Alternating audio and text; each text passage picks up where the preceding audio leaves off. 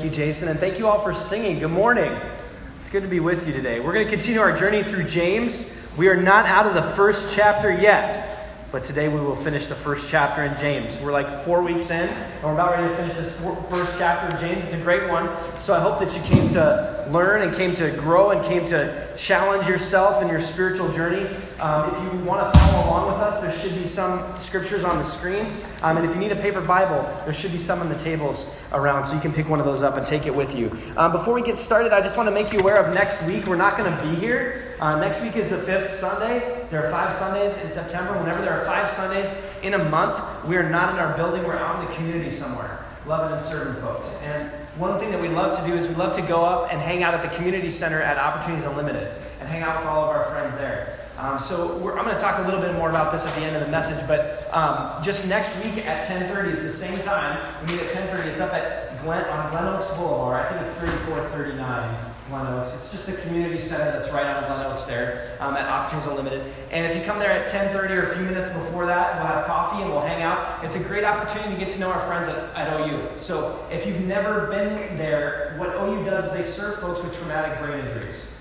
And so they're all about giving people dig, what they call dignified and purposeful living is their mission, their mission. And so we want to be a part of that. And a lot of our friends there, they, for whatever reason, a lot of them are in wheelchairs and they can't maybe get to a church gathering, but they would love to be a part of one. So what we do is we take our church gathering there um, as often as we can. So next week, we won't be here. If you come here, the door will be locked, but there'll be a sign on the door telling you where to go. So, um, so come. And if you happen to mix, get a mix up and you're a few minutes late, don't worry about it. After the gathering up at OU next week, we're going to have pizza there. So it's not just a time, we don't just like go in and like sit next to each other and not talk to anyone and leave. I mean, you can do that. We'll judge you for it, but you can't. No, I'm just kidding. We won't. We don't judge anyone. You can come and go as you please. But the idea of this is that we'd actually like sit and have a meal with someone and get to know their story, maybe get to know them a little bit. So if that, if you've never been into OU, maybe the idea of it sounds a little scary to you, um, it's a great time. And all of our friends there are so grateful and so excited to see us when we're there. So next week, coming out, and actually, by the way, I think, and Carrie, she was telling me that, that her first Sunday was at OU at Hope Springs, which is amazing. By the way, she came, she did what you could do next week. She came to the door, we weren't here, there was a sign on the door, so she came up there and that was her first gathering with us. So it's also a great opportunity to invite people, I want to say. Like a lot of people in our community, a lot of people like might be looking for a community of faith that actually like would be willing to like not be at their building and be like in the community and love and serve folks. So it is actually, I would encourage you. Some people are like, well, it's our first Sunday, would it be weird or scary or whatever? No, it would be awesome. So feel free to invite folks um, because it's a great time and it's a, good opportunity to get to know some people and love some people. So that's that. Other than that, we'll keep things uh, brief in terms of announcements. Just come on next week out to OU.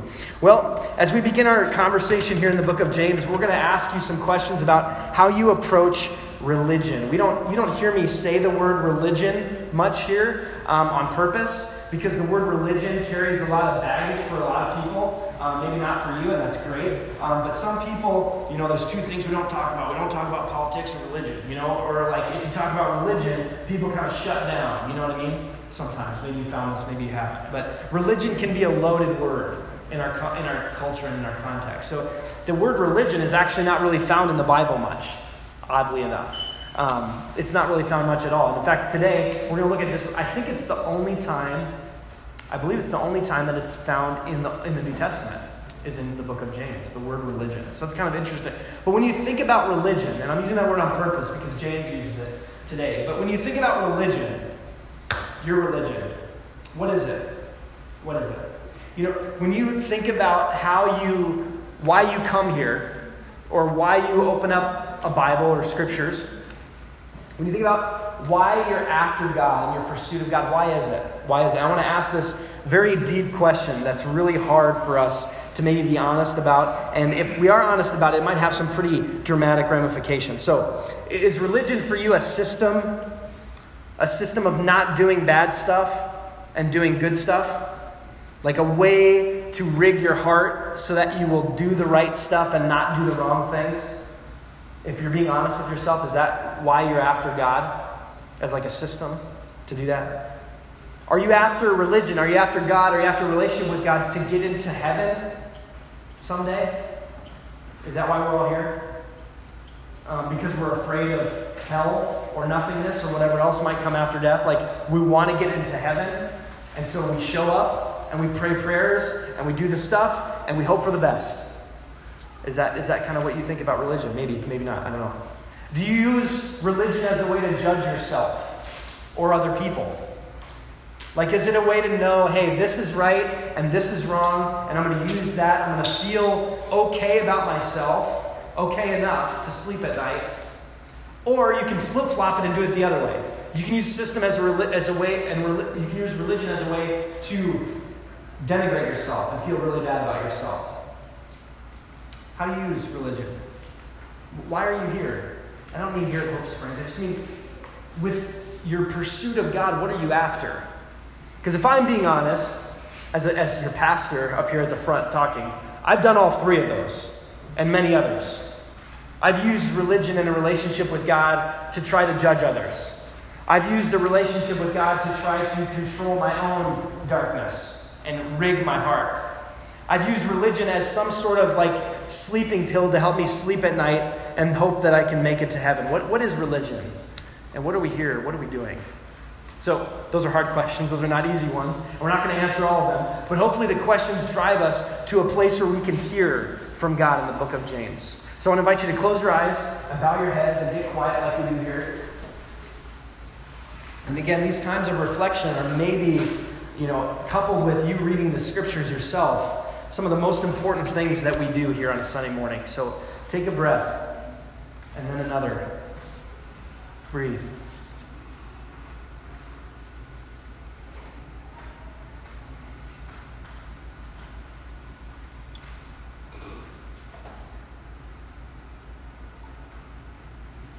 Maybe religion is not a word that you use, but if you're being honest with yourself, what is your pursuit of God all about?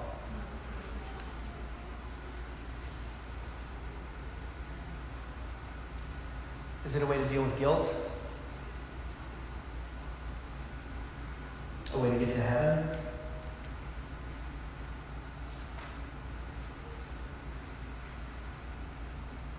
A system? A way to judge others or a way to judge yourself? What does religion mean to you? What does a relationship with God mean to you? Father, thank you so much for our time together, and I pray that your Spirit would open up our hearts and minds to hear from you.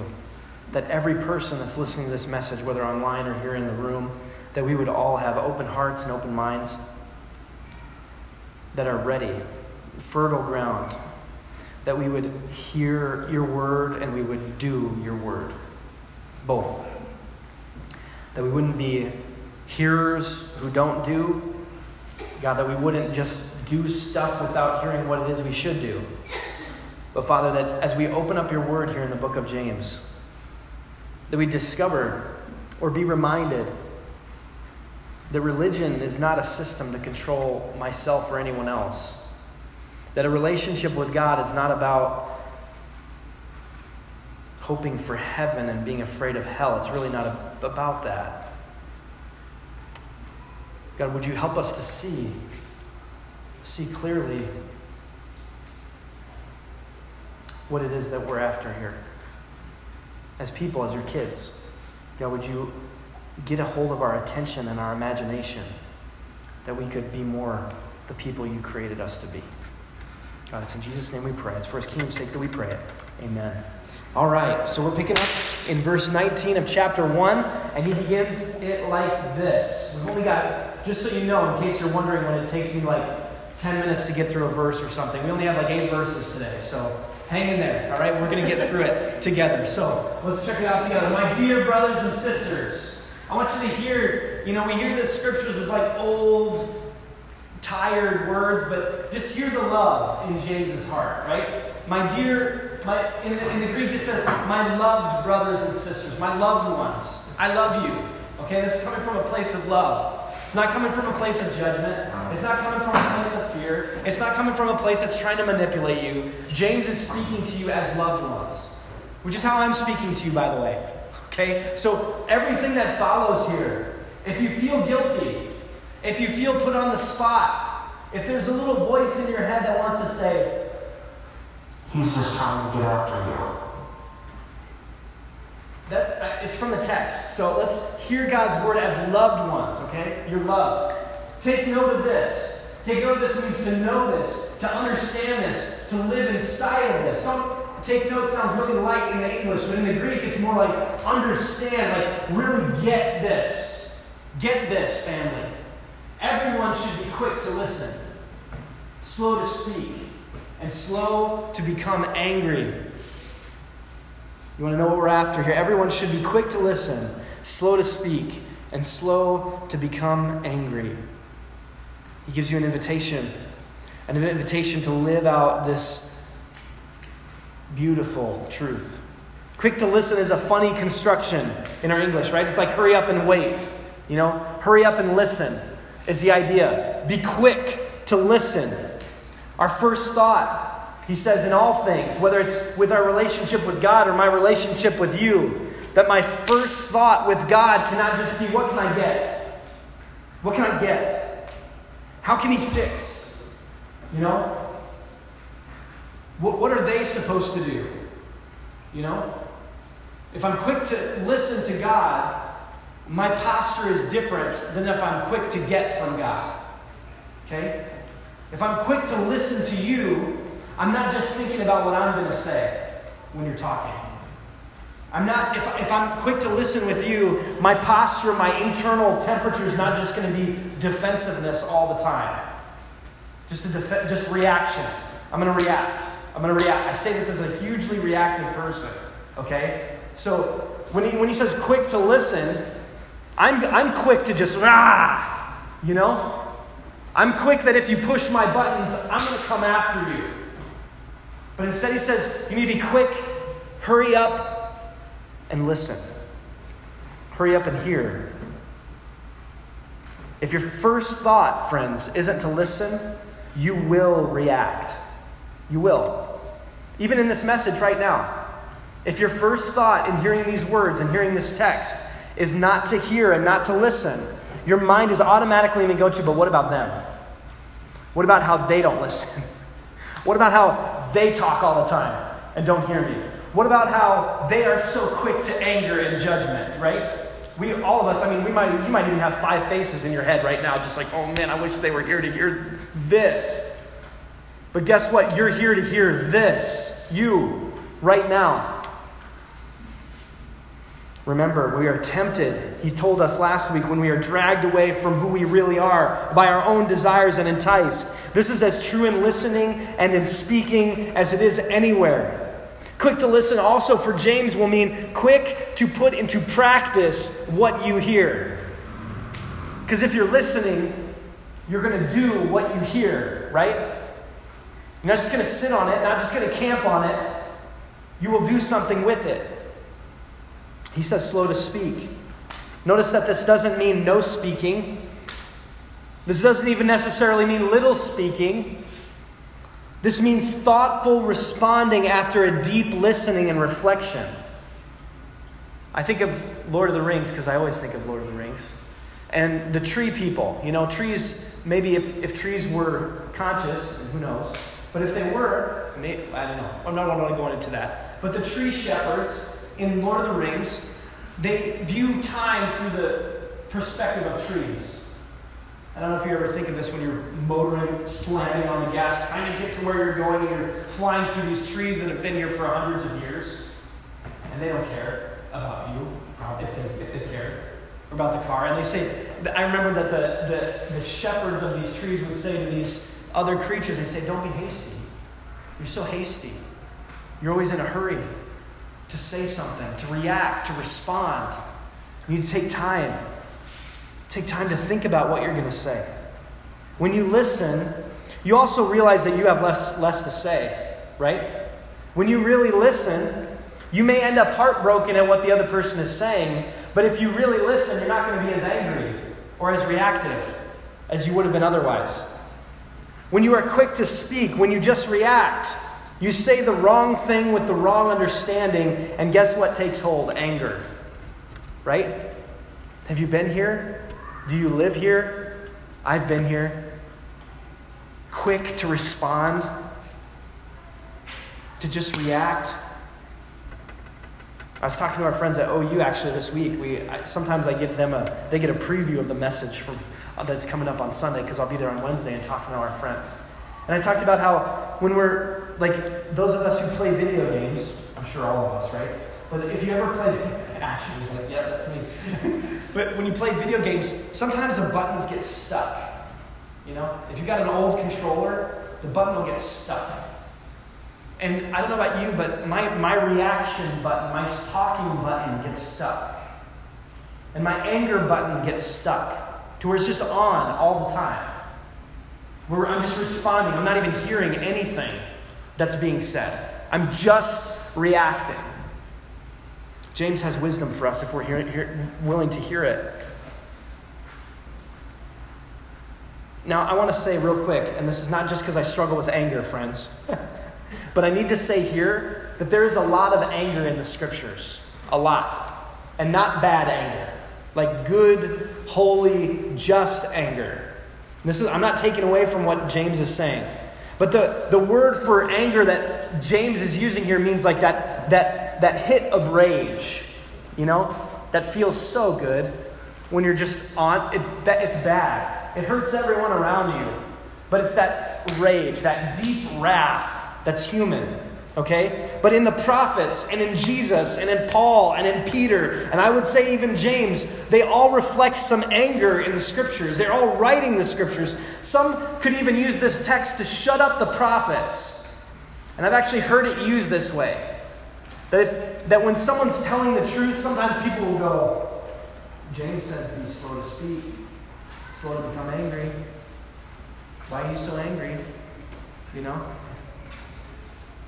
Anger is not all the time bad.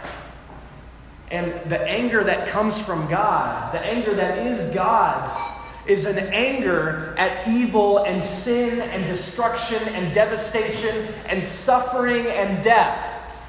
When Jesus goes to Lazarus in the tomb, the word for when he goes to him in the, in the original language means that he was, in his bowels, he was moved. We read it in the English, we're like, well, he was moved to tears. No, he was angry. He had that pit in his stomach that's like, this should not be. And he addresses it. So eh, that's not the kind of thing that James is talking about. James is talking about your stream of profanity in the car, right? He's talking about your tendency to react immediately to the people around you with anger and without listening. That's what he's talking about. And look what he'll go on to say in verse 20 because human anger does not produce the righteousness that God desires. Therefore, get rid of all moral filth and the evil that is so prevalent, and humbly accept the word planted in you, which can save you. Human anger and God's anger are different. They're different. My unmitigated rage is not righteous. Okay? My defensive reaction to people is not righteous. God's holy anger is righteous. When you experience the anger that God feels, you work with it to produce something in the world. But you have to be really, really careful going around labeling the anger that you are feeling as righteous. Because human anger doesn't work. It kills and it destroys. A more literal, tr- literal translation could read Human anger doesn't produce God's justice. Have you done this? Have you let your reactions and your speaking without listening blossom into anger and just fed it in a relationship to where you can't even hear what the person's saying anymore? You can't even hear them. You can only hear what you think, what you feel, how you're right. This is the destructive anger versus God's anger. He says the solution, the, the antidote for this is humility. Humi- to, to humbly take off. And, and the image of this in the Greek is like taking off your clothes.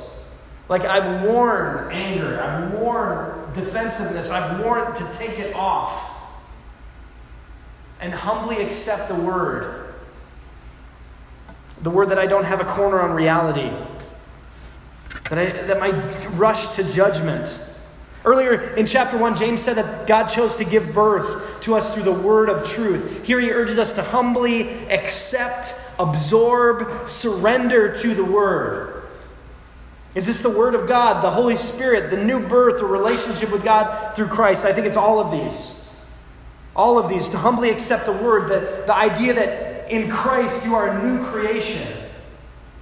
That instead of defensiveness and anger, instead of a rush to judgment, instead of a cold, dead religion of forcing or clutching, you have things like grace and peace and love. That that is who you are. That that is who you might become. He says that it's able to save us, to save our souls, to save the thing that really is you, whatever that is. The self, the self that's beyond your desires that we looked at last week.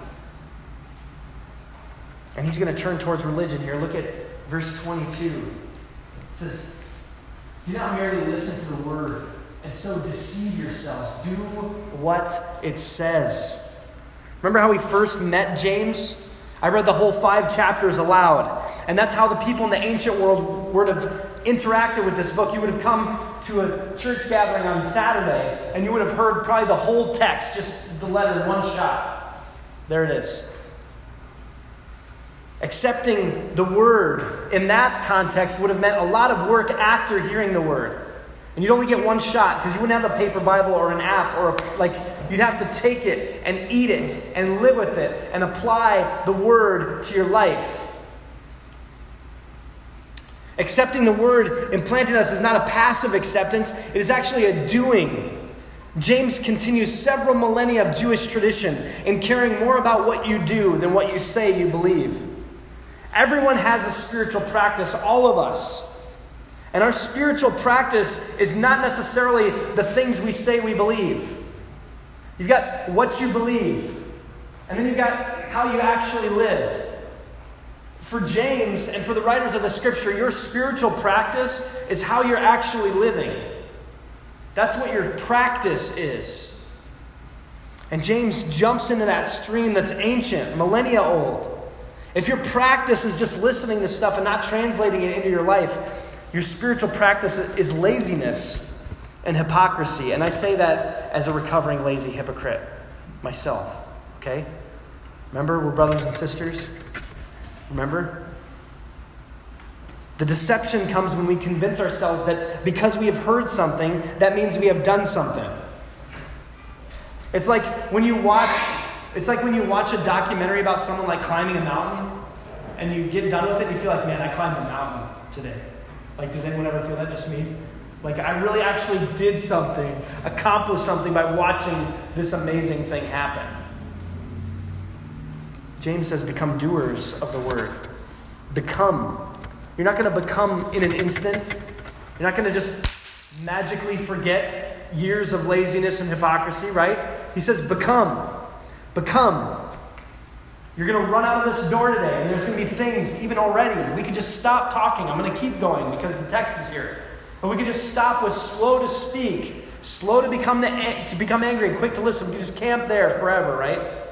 But you're going to walk out of here and you're going to fall on your face at some point this week. Just like me.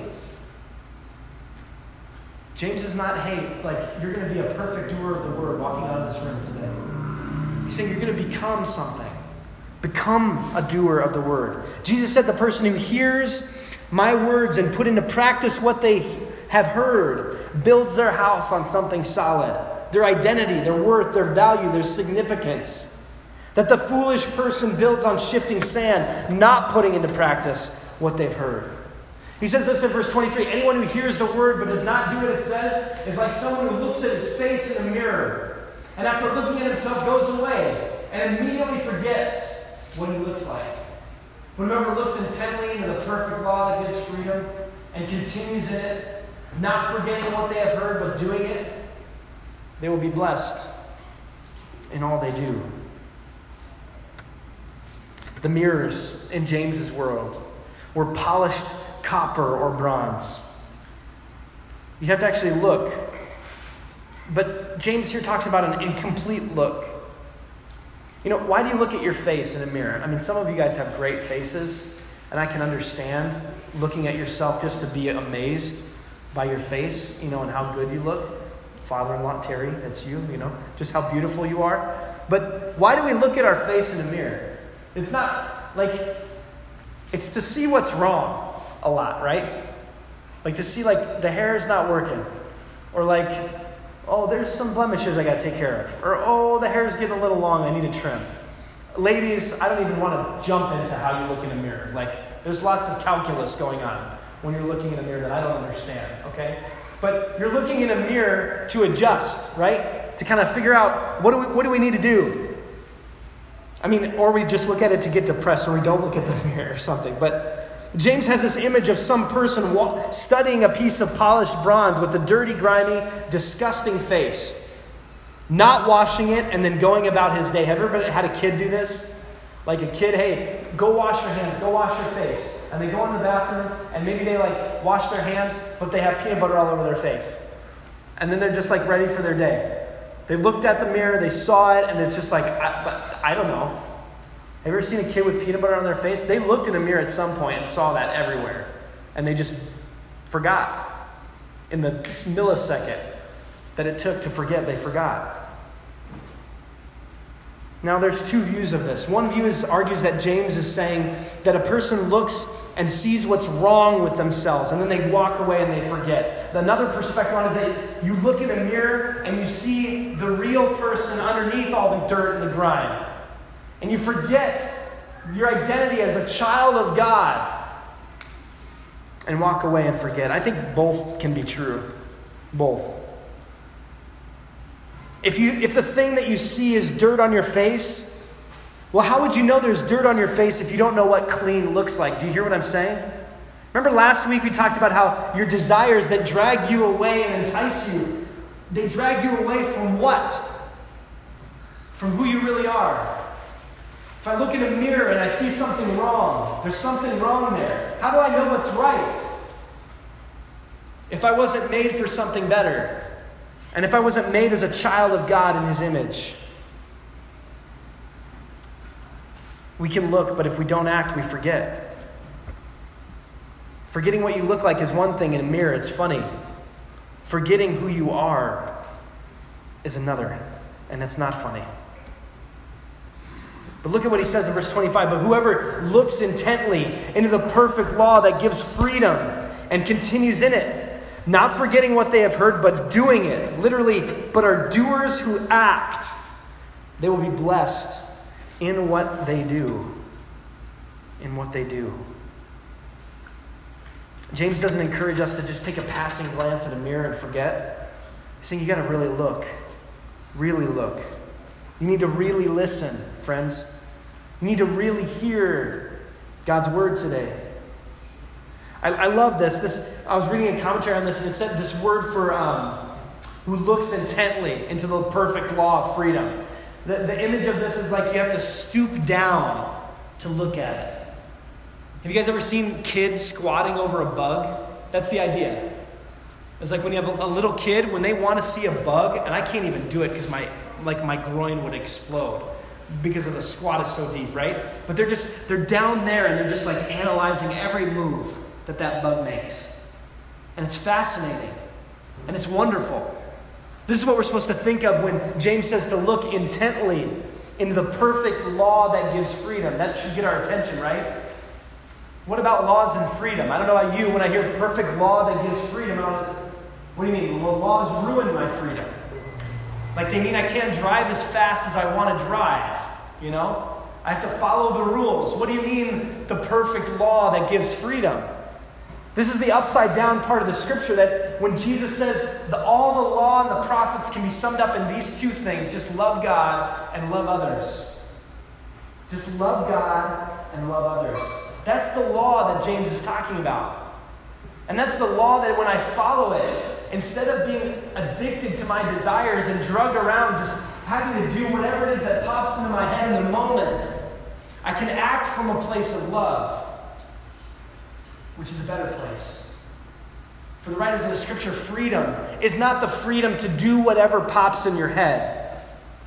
For the writers of the scripture, freedom is the freedom to become someone that God made you to be, the person He made you to be. Freedom comes when I can actually love the people around me. The law isn't about modifying your behavior, it's about renovating your heart. And this law frees us. It frees us. If we do this, if we love God, if we love others, we're connected, we're whole. This is not a carrot dangled in front of us. This isn't finish doing good and you'll get a treat. In fact, this isn't even you need to do the right thing every single time and like just white knuckle your obedience to the law. Notice that he says they will be blessed in what they do. It means they will be whole and they will be connected in everything that they do. And that means you're gonna like you're still gonna make mistakes. But he's saying get to work. Do something. Do something to love someone this week. Do something to serve someone this week. Do something to not just be a hearer who forgets, but a doer who does.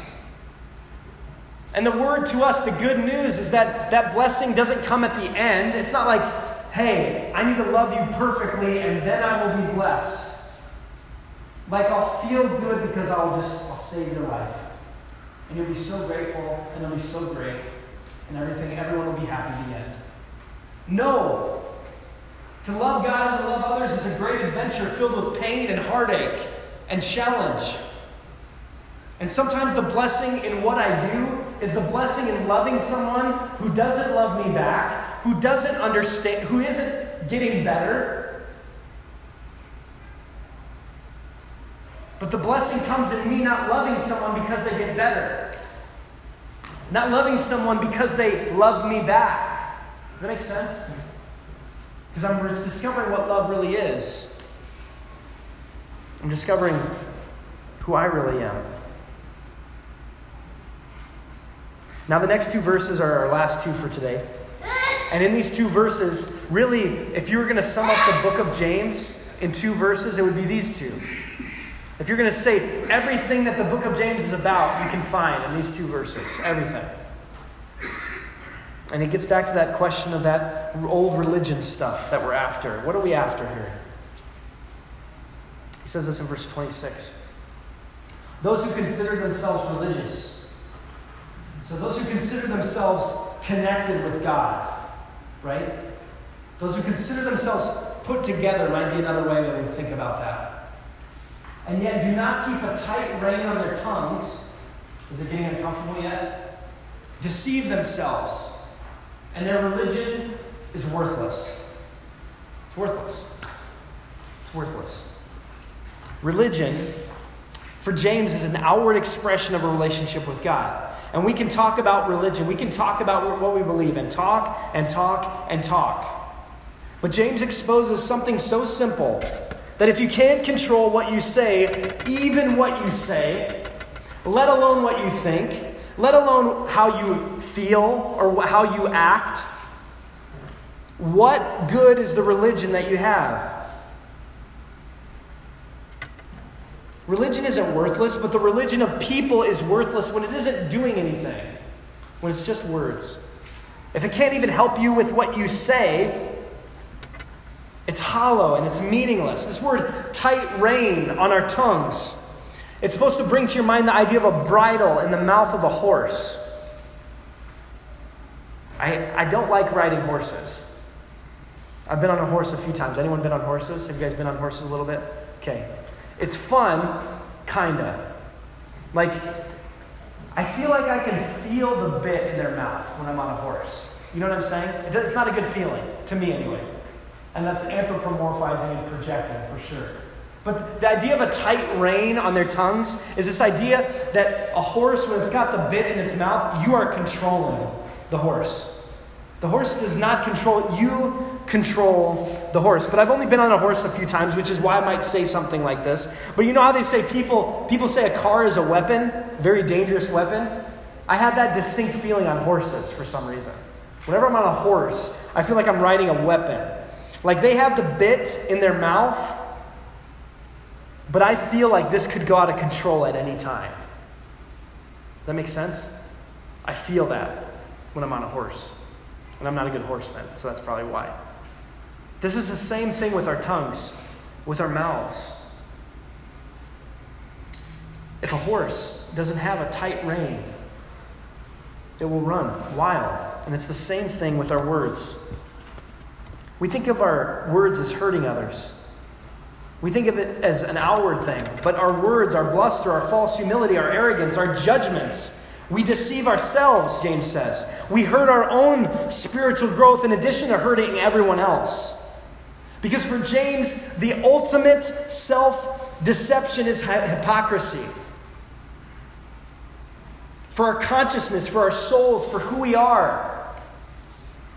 When we say we love God, but we don't have the time of day for other people, to even listen, to even speak with kindness to other people, our religion is worthless.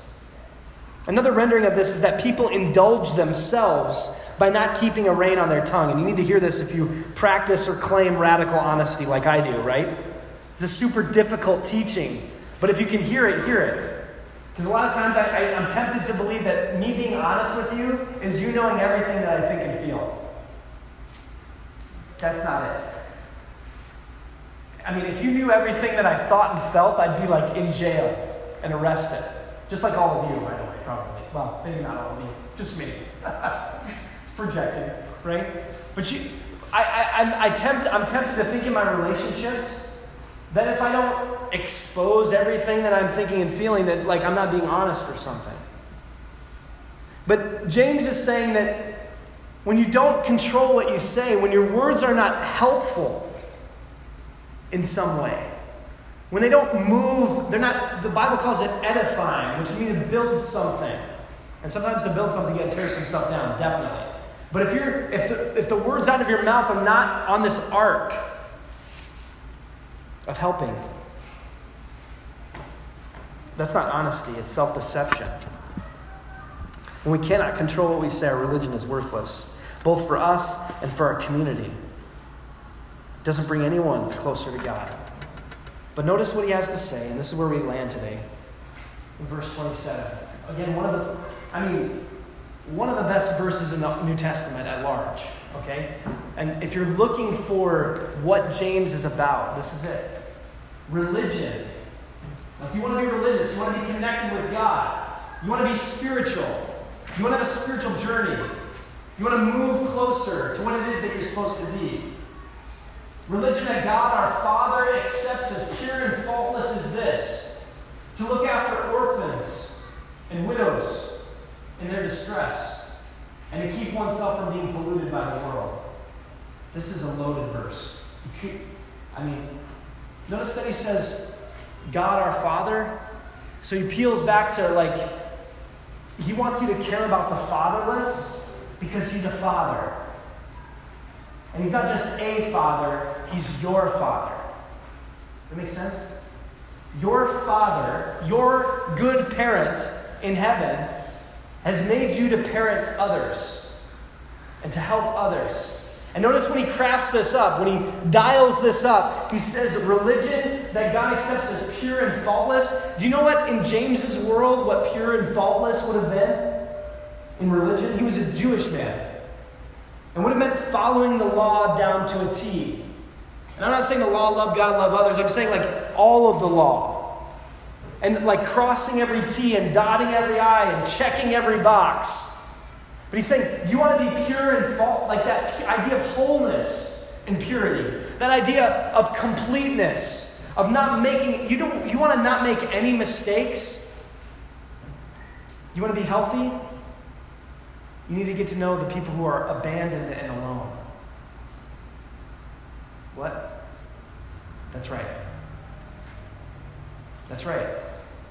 Wait, but I just want it to be just me and God. Like, I want to go in a closet and like pray and have a spiritual high experience. James says, no. That's not it.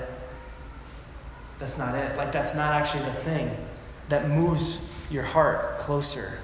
He's saying all that, and that's not that any of that is bad or wrong or anything. He's just saying if you want to be faultless and pure, like if you really want to make progress in your relationship with God, meaning become closer to God and closer to the person that you were created to be, you have to get to know orphans and widows. Hmm. Now, the rituals for James in his religion pointed to something real. And all the little crossing the T's and dotting the I's, they all pointed to something real, something meaningful, something true. But if the rituals don't lead you to the orphaned and the widowed, the orphaned in James's time, by the way, were those who had lost any one parent, and not necessarily both. In James's world, I learned this, I didn't know this before, that for James, an orphan was anyone who lost any parent, who were untethered from the world in that way. That the, that the widowed were seen as widows for life, to look after orphans and widows in their distress. Both orphans and widows have emotional, physical, and economic distress. James doesn't differentiate between any of the forms of distress that the orphaned and the alone feel. Any distress, all distress, show up for all and every form of distress. There are many ways to be orphaned or widowed. And in the metaphorical sense, the orphans and the widows means anyone who is abandoned and anyone who is alone for any reason. So make it as big and as broad as you want. One of the reasons that we go to OU so much, and one of the reasons why we're tied with that organization, is that when I go to OU and I, I'm friends with people who had families, like, I'm friends with a guy that has kids and had a wife, and he had a traumatic brain injury.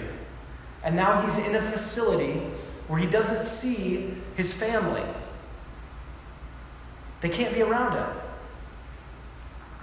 And so I'm in this situation, like, something clicked for me four years ago. Because I was reading this text and I was thinking about who is the orphan and alone here? Like, who's the orphan and the widow? And yes, he means literal orphans and widows. Yes. 100% yes. But sometimes I look at our friends at oh, OU and I think, like, they're all in one. No family, no connection. Isolated by physical, emotional, spiritual, economic barriers. Jesus will say, the sick and the imprisoned, the orphan, the widow, the one who fathers us, who fathers you and me, doesn't, who doesn't abandon me, who doesn't leave me alone, who doesn't leave me vulnerable to any form of distress, but who in my distress is there for me. Makes us in his image to do the same thing for the powerless among us.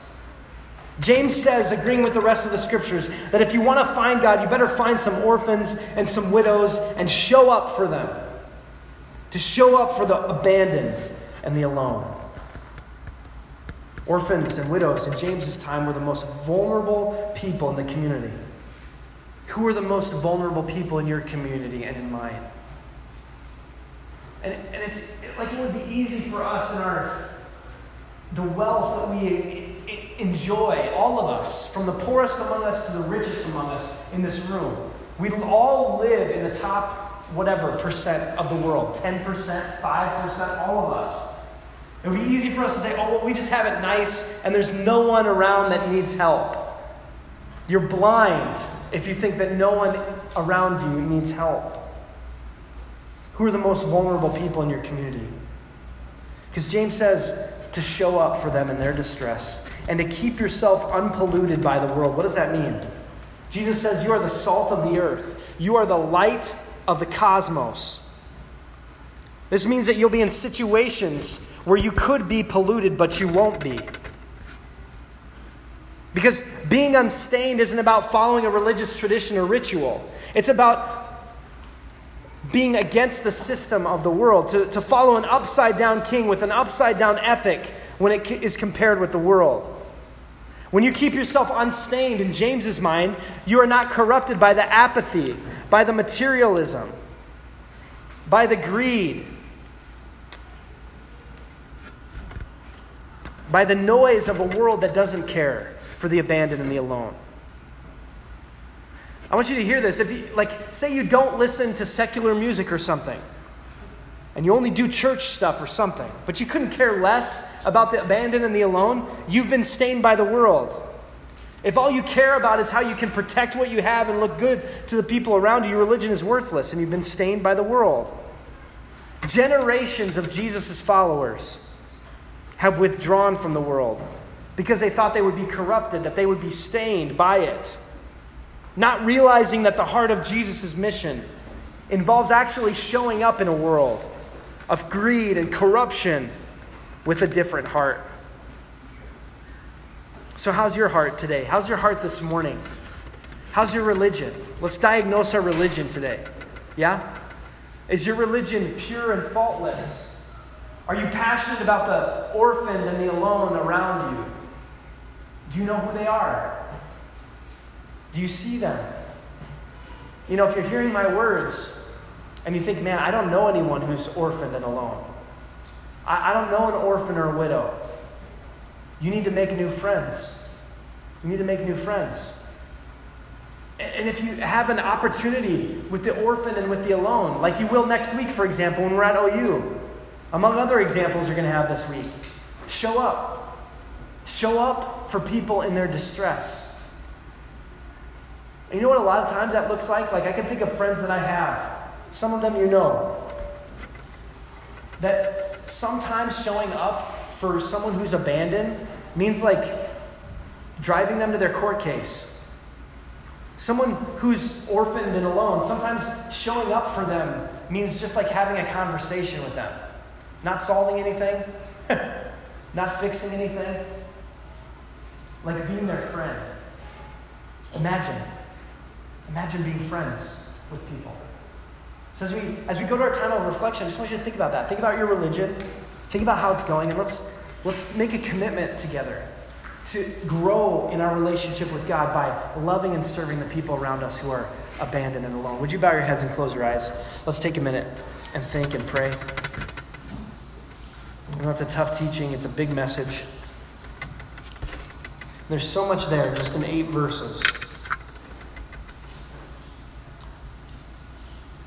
You might not be able to take all of it, but what's, what's the piece you can take today?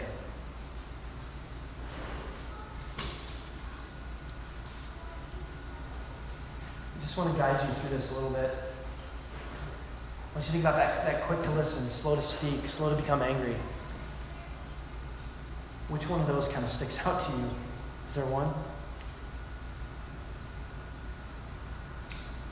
Are you slow to hear Are you slow to listen?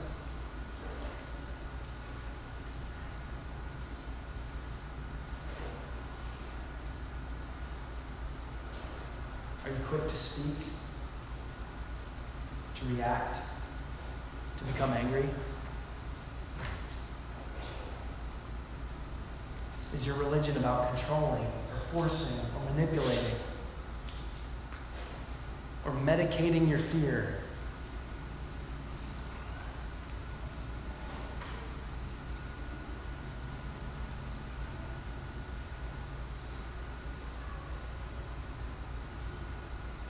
And just one more question, and I'll give you some silence so you can work this out a bit. But is your religion about showing up for the abandoned and alone because you were abandoned and alone? And God shows up for you? Is that what your religion's about? And if it's not, maybe it's time to be honest about that. Maybe it's time to show up for someone that's in distress. Maybe your prayer looks like, God, show me someone. Bring a name to mind, the face of someone in distress. Or of a people group in distress.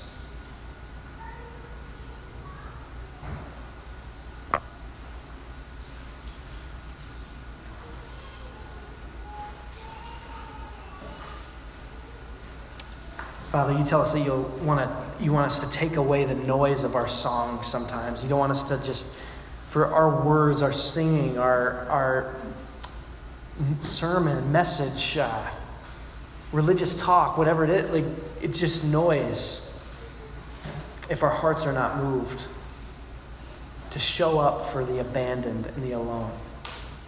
God, for anyone that's hearing my voice and feels abandoned and alone, Father, would we hear the good news that there's a good parent who shows up for us in our distress? That through the power of your Son, Jesus, we have new life, new hope, a new perspective, new words, new attitudes, a heart that can listen. And that now, God, as we walk in that, as we take off the old, the defensive, the scared, the alone, as we put on just that acceptance with you, that love, that grace, that peace, we can be sent to show up for the abandoned and the alone. Father, bring to mind, bring to heart who are the most vulnerable in our community, who are the most scared, who are the most disadvantaged, who are the suffering, the alone, the abandoned. And Father, by your Spirit, by your grace, by us looking intently at this law that frees us by saying to love you and to love other people, would you make us more your kids? Help us to be honest, help us to be growing and be whole with you. It's in Jesus' name we pray. It's First Kingdom sake we pray. Amen. Thank you so much for being here today. If you're giving an offering as part of your time with God, there is an offering box in the back. We love you. Next week, come out to OU. We'll meet you there.